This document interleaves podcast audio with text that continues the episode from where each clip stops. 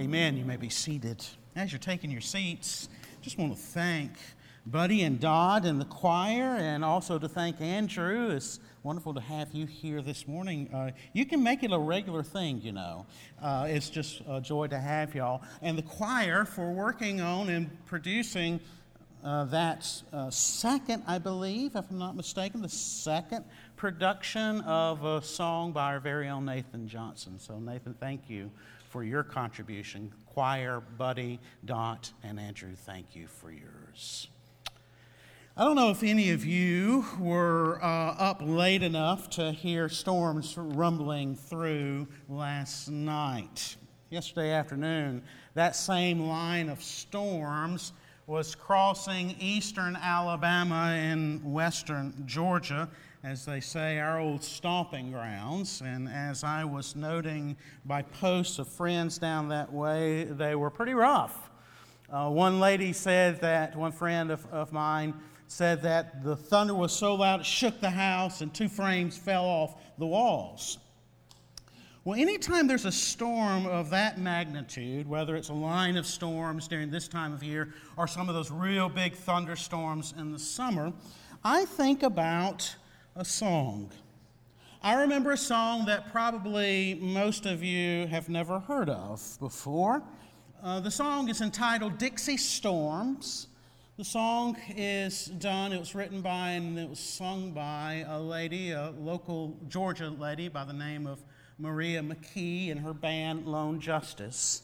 It's a song that just every time I'm hearing one of these big thunderstorms, it just starts playing in my mind. It's the kind of storm that drops tons of rain, those Dixie storms, the type of storms that spawn tornadoes, Dixie storms, the kind in which lightning streaks across the sky and strikes the ground again and again, the kind of storms in which there's thunder that shakes houses. I think of a, uh, this particular song for another reason, but I'll let you figure that out uh, as I read to you the lyrics. I received a letter like so many others. Mama said, How's life in the city? My, your sister's grown. And you've just missed those awful Dixie storms. Thank God they've passed, those awful Dixie storms. I left so long ago I'd forgotten just what for. But they say when a big city beckons, you have no choice but to go. And here, there are no Dixie storms. Thank God, there are no Dixie storms. And the smoke on the street makes me wonder why I stay away from those gentle Dixie storms. When I was younger, how I would wonder what made the sweet Georgia rain make me feel so warm, and how God made a Dixie storm, and how I loved those Dixie storms. And the rumble in the sky brings a shudder to my soul. Oh, how I loved those Dixie storms. The rumble, the house shaking power of thunder can sound very different. It just depends on your perspective. And that brings us to two of my favorite passages of all of Scripture. Two passages that the lectionary brings together on this first Sunday after Epiphany. And the two passages that I'm thinking of are Psalm 29 and the accounts of Jesus' baptism at the River Jordan. Let's begin with Psalm 29. If you would go there. Go there with me. We have sung Psalm 29 in our opening song, our opening hymn, our opening psalm from the, uh, from the ARP Psalter version, a metrical version of Psalm 29. We'll begin here. Uh, years ago, I sat in on a class of Dr. Mark Futato, and in that class, Dr. Futato just opened my eyes to the beauty of this psalm. It's a meteorologist's delight. In it, the psalmist describes the typical path, not of Dixie storms, but the typical path of eastern Mediterranean storms. And from the words of the psalmist, those storms sound about as impressive as a good thunder boomer in the middle of the summertime in Georgia. Ascribe to the Lord, O heavenly beings. Ascribe to the Lord glory and strength. Ascribe to the Lord the glory due his name. Worship the Lord in the splendor and the beauty of holiness. The voice of the Lord is over the waters. The God of glory thunders. The Lord over many waters. The voice of the Lord is powerful. The voice of the Lord is full of majesty. The voice of the Lord breaks the cedars. The Lord breaks the cedars of Lebanon. He makes Lebanon to skip like a calf, and Sirion or Hermon like a young wild ox. The voice of the Lord flashes forth flames of fire. The voice of the Lord shakes the wilderness. The Lord shakes the wilderness of Kadesh. The voice of the Lord makes the deer give birth and strips the forest bare. And in his temple, all cry, Glory. The Lord sits enthroned over the floods. The Lord sits enthroned as king forever. May the Lord give strength to his people. May the Lord bless his people with peace. The word of God for the people of God. Thanks be unto God. Storm starts out over the sea, verse 3. The storm moves eastward it moves on shore, it moves into land, and it strikes Lebanon, verses 5 and 6. It moves southward over the promised land, and then finally down the Jordan Valley. It goes over Jerusalem. It goes out into Kadesh, south of Jerusalem, in the wilderness. The psalmist tracks the path of the storm. The psalmist tracks the storm, and in so doing, he challenges the pagan gods, the pagan gods who were supposed to be over such storms. They were the, the cause, supposedly, of such eastern Mediterranean storms. No, this storm belonged not to a pagan deity, this storm belonged to Yahweh, Israel's God. The lightning was his flames of fire under his control, sent out from cloud to cloud and from cloud to ground. Lightning so powerful that it strikes the trees and it strips off the bark, stripping the forest bare, as the psalmist says. But it's not lightning that takes top billing in the psalm, is it? Lightning's mentioned. What takes top billing in this psalm? It's what? the voice of the Lord. It's thunder. Thunder. The voice of the Lord, it was in the thunder.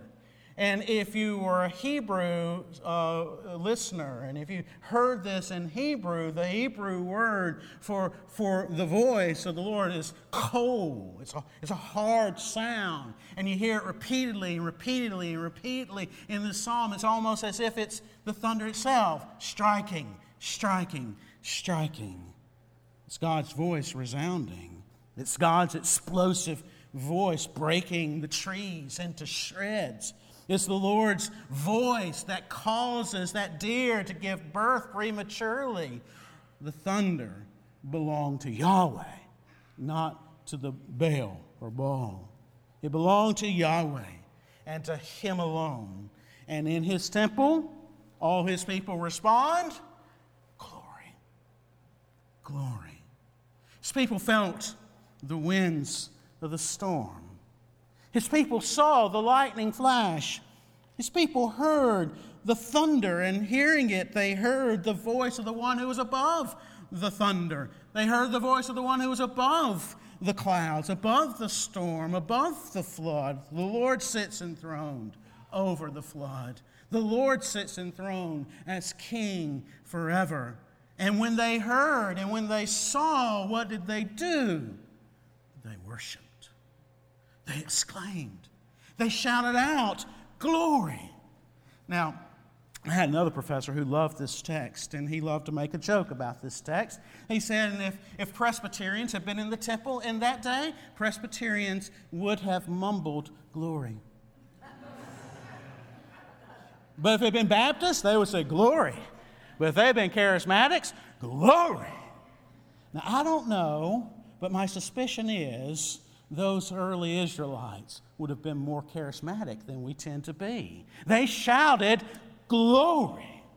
Glory to God.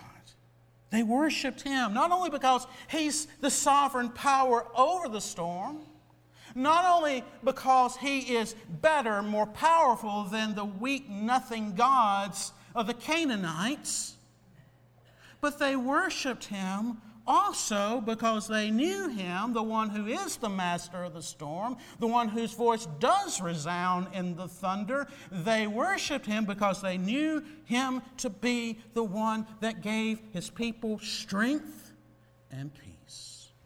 May the Lord give strength to his people. May the Lord bless his people with peace. I love that song. It's such an exciting song. You see, you hear the rumble and the house shaking power of thunder can actually sound beautiful. It just depends on your perspective. Who's in control, above, and even speaks using that thunder? Yahweh, our God. And that brings us to our gospel lesson. Turn to Matthew 3.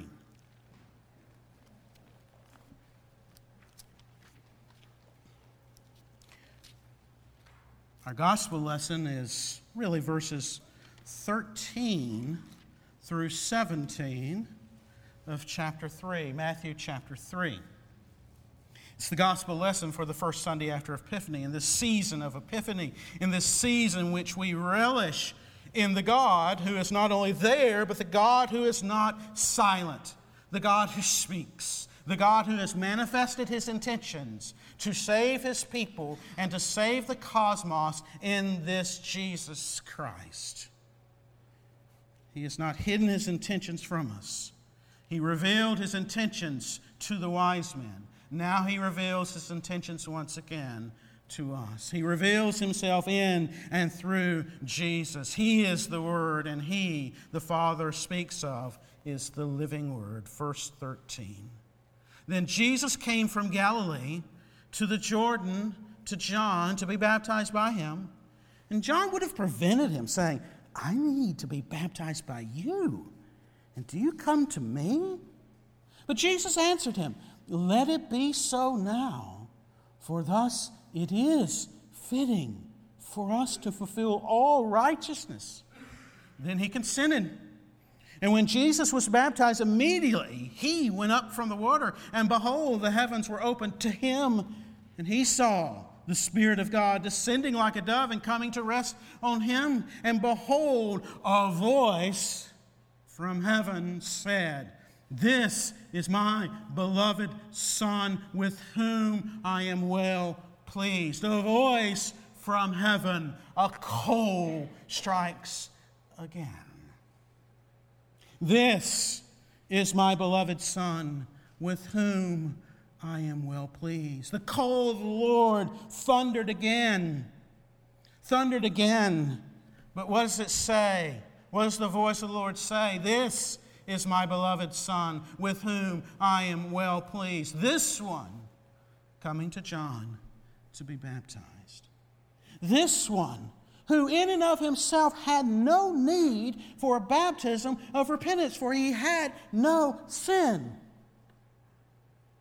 This one who nevertheless so identifies with his people who would so represent his people that he would be baptized for them and on account of their sin.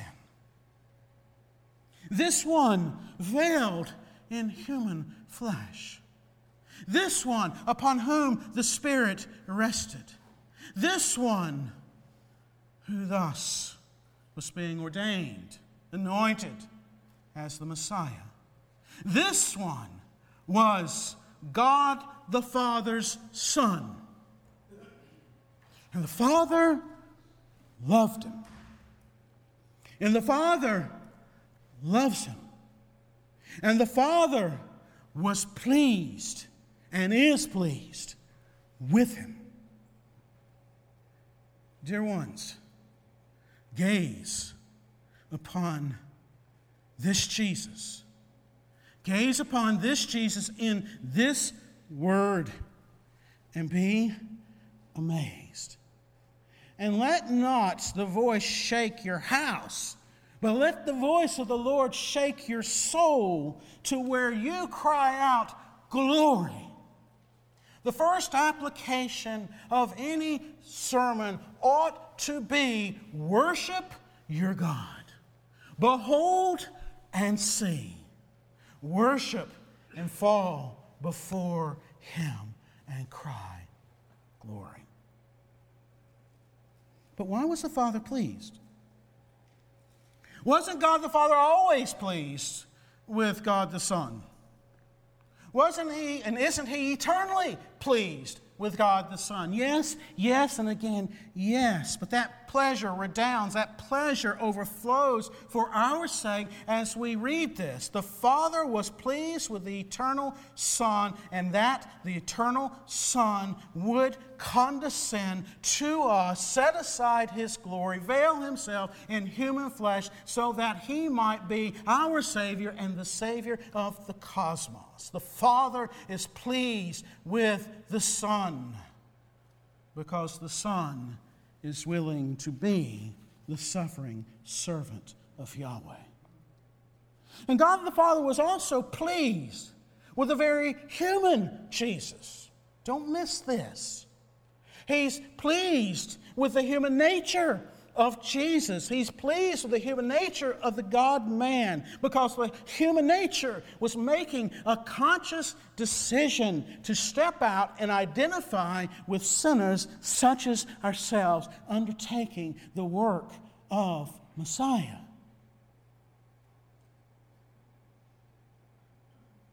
Jesus, the man, willing to step into the waters of the River Jordan for you and for me. Isn't such thunder glorious? Let the voice shake not your house. Let the voice shake your soul to where you cry, Glory. What does it mean then for you who are found in this Jesus. What does this mean for those who are trusting in this Jesus? They're trusting in this Jesus because God's sovereign grace has been work, has been at work in them.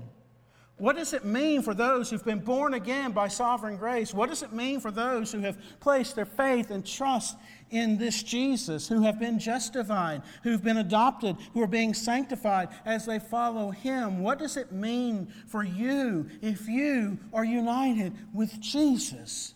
It means what? When God the Father says, This is my beloved Son in whom I am well pleased, what does it mean for you if you're united to Jesus? You are loved. He's pleased with you. Child of God, you're beloved. Act like it. Child of God, the Father is pleased with you. Realize it. He'll never be more pleased with you than He is if you are in Jesus right now. He's pleased if you are clothed in the righteousness of Christ.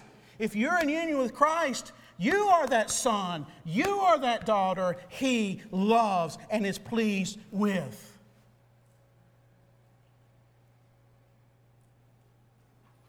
Isn't such thunder glorious? Let it not shake your house, let it shake your heart, and may you cry, Glory. Now, what practical application, as if worship's not practical? What practical application can you now draw from this truth? Beloved, that's who you are. If you're in Jesus, beloved, those who are pleasing unto the Father in Jesus will want to live that way. Those who are pleasing in Jesus to the Father will want to live that way, as if you truly are beloved, if you truly are pleasing to God. And you are. And now you'll want to live as such. You'll want to live in Christ reflecting, pleasing ways. Not to earn God's pleasure, you've got it but out of gratitude for His grace and His pleasure. Right? So, how do you live in Christ reflecting ways? How did the second person of the Holy Trinity incarnate please the Father? Self denying, self giving, consciously taking the next step out of love for others. Self denying, self giving, consciously taking the next step out of love for others. How can we do this? In the self promoting, virtue signaling hashtag world we find ourselves in. It's hard. Without the Spirit, you can't do it. But if you're in Christ, the Spirit is indwelling you. Here's a just a practical, maybe one way of getting at it. Today, maybe, maybe this afternoon, this evening, take out a piece of paper.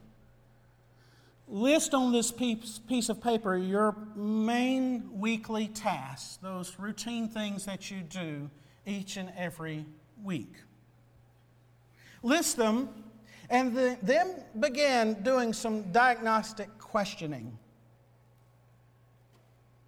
Can this task bring glory to God? What am I looking for when I do this task? Is my main focus for doing this me? Or is my main focus when I do this on somebody else and for their good because I love them.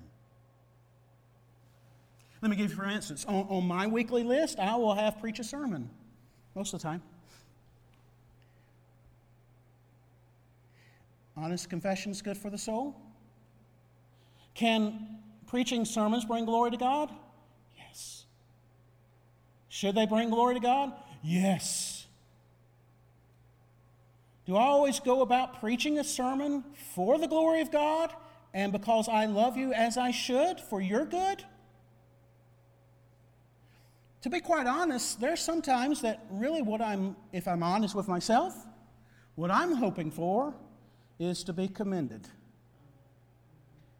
is to have a pat on the shoulder and say, That's a good sermon. That was a good sermon, Pastor. Thank you.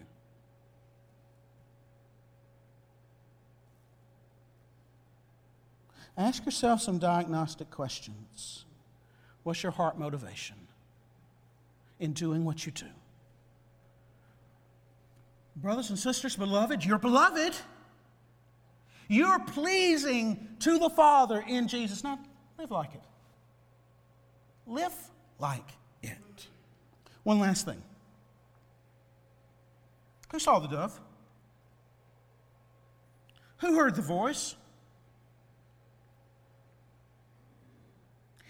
Interestingly enough, if you read every one of these baptism accounts in Matthew, Mark, Luke, and John, it seems like, if you read them closely, only Jesus and maybe John saw the dove. And it seems like only Jesus heard the voice of the Father. If that's the case, if the only one who heard really heard the call of the Lord, this is my beloved Son, or as Luke says, You are my beloved Son, in whom I am well pleased. What are the implications? First implication not all here. Not all here. Only those the Father chooses. Today, that's still the case. Some of you have sat here for the past, what, 20 minutes, 25 minutes or so, and all you've heard are a jumble of words. Honestly, that's all you've heard. And, that might be because of the preacher, but it also might be because of your heart. Some of you have heard the words of Psalm 29, Matthew 3, and you just shrug. Not all here. Only those that the Father chooses. If you're struggling right now, am I hearing it? What's, what's the big deal about Psalm 29, Matthew 3? If you're struggling there, let me give you a, a suggestion. Cry out now. You can pray right now. You can say, Oh God of the Bible, I don't understand. I'm not hearing. Open my eyes, open my ears, open my heart, that I might hear the call of the Lord, the voice of the Lord. This is my beloved Son, in whom I am well pleased, and I will then, by your grace, cry out, Glory. You can pray that prayer right now. I encourage you to do so. And may the sovereign Spirit open your heart. There's a second implication here.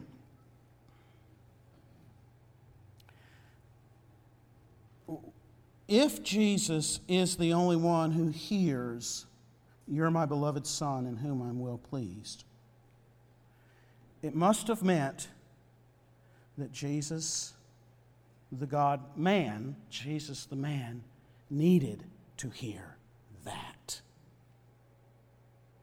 Needed to hear that. Why? Why would Jesus, the man, need to hear, You are my beloved Son in whom I'm well pleased? Why? Because what was he about to face? Deprivation, terrible temptation, suffering, and pain, all of which might make one very real human doubt the love and pleasure of God. And God the Father makes sure Jesus the man hears this word. This is my beloved Son in whom I am well pleased. He was well pleasing to the Father then. He will be well pleasing to the Father in the middle of the desert. And he will be well pleasing to the Father as he is walking those steps of the Via Dolorosa with the cross on his shoulder. If Jesus needed to hear such a voice, how about those found in Jesus? Some of you are here today by sovereign design because you need to hear the voice of the Lord that says, This is my beloved Son in whom I am well pleased. Because you're going through a struggle. Because you're about to face a struggle. And in those struggles, it is easy to doubt. Hear the voice, the thunder of the Lord. This is my beloved Son. This is my beloved daughter, in whom I am well pleased. And hear that voice in the sunshine of this January Sunday, but also hear this voice in the midst of the darkest next storm that comes along. Isn't such thunder glorious? Let this voice shake not your house, but shake your heart to where you cry out, Glory. And the rumble in the sky brings a shudder to my soul. And oh, how I love those Dixie storms. Let's pray.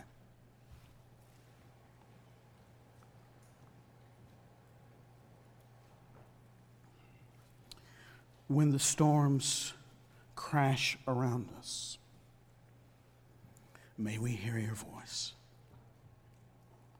Father, when the next storm comes, the next real physical storm, and we hear thunder, may we pause and may we rejoice. That's your voice. You're the God over that storm. You're the God who will give us strength in the midst of that storm. You're the God who brings peace. In the next storm of relationship struggles, vocational struggles, health struggles, may we hear the beautiful voice of the Father who says, This is my beloved Son, this is my beloved daughter, with whom I am well pleased. Let us hear that if we are found in Jesus, and may those words be sweet. May they strengthen us, may they calm us, may they give us the peace that we need. And may we be those who go forth as those who are well pleased, loving others, denying ourselves, taking the next step that we take for your glory, O oh God, and the good of those that you've placed in our path. For we pray this in Jesus' name. Amen. Our concluding hymn is number 141. God in the gospel of his Son. Let us stand to sing.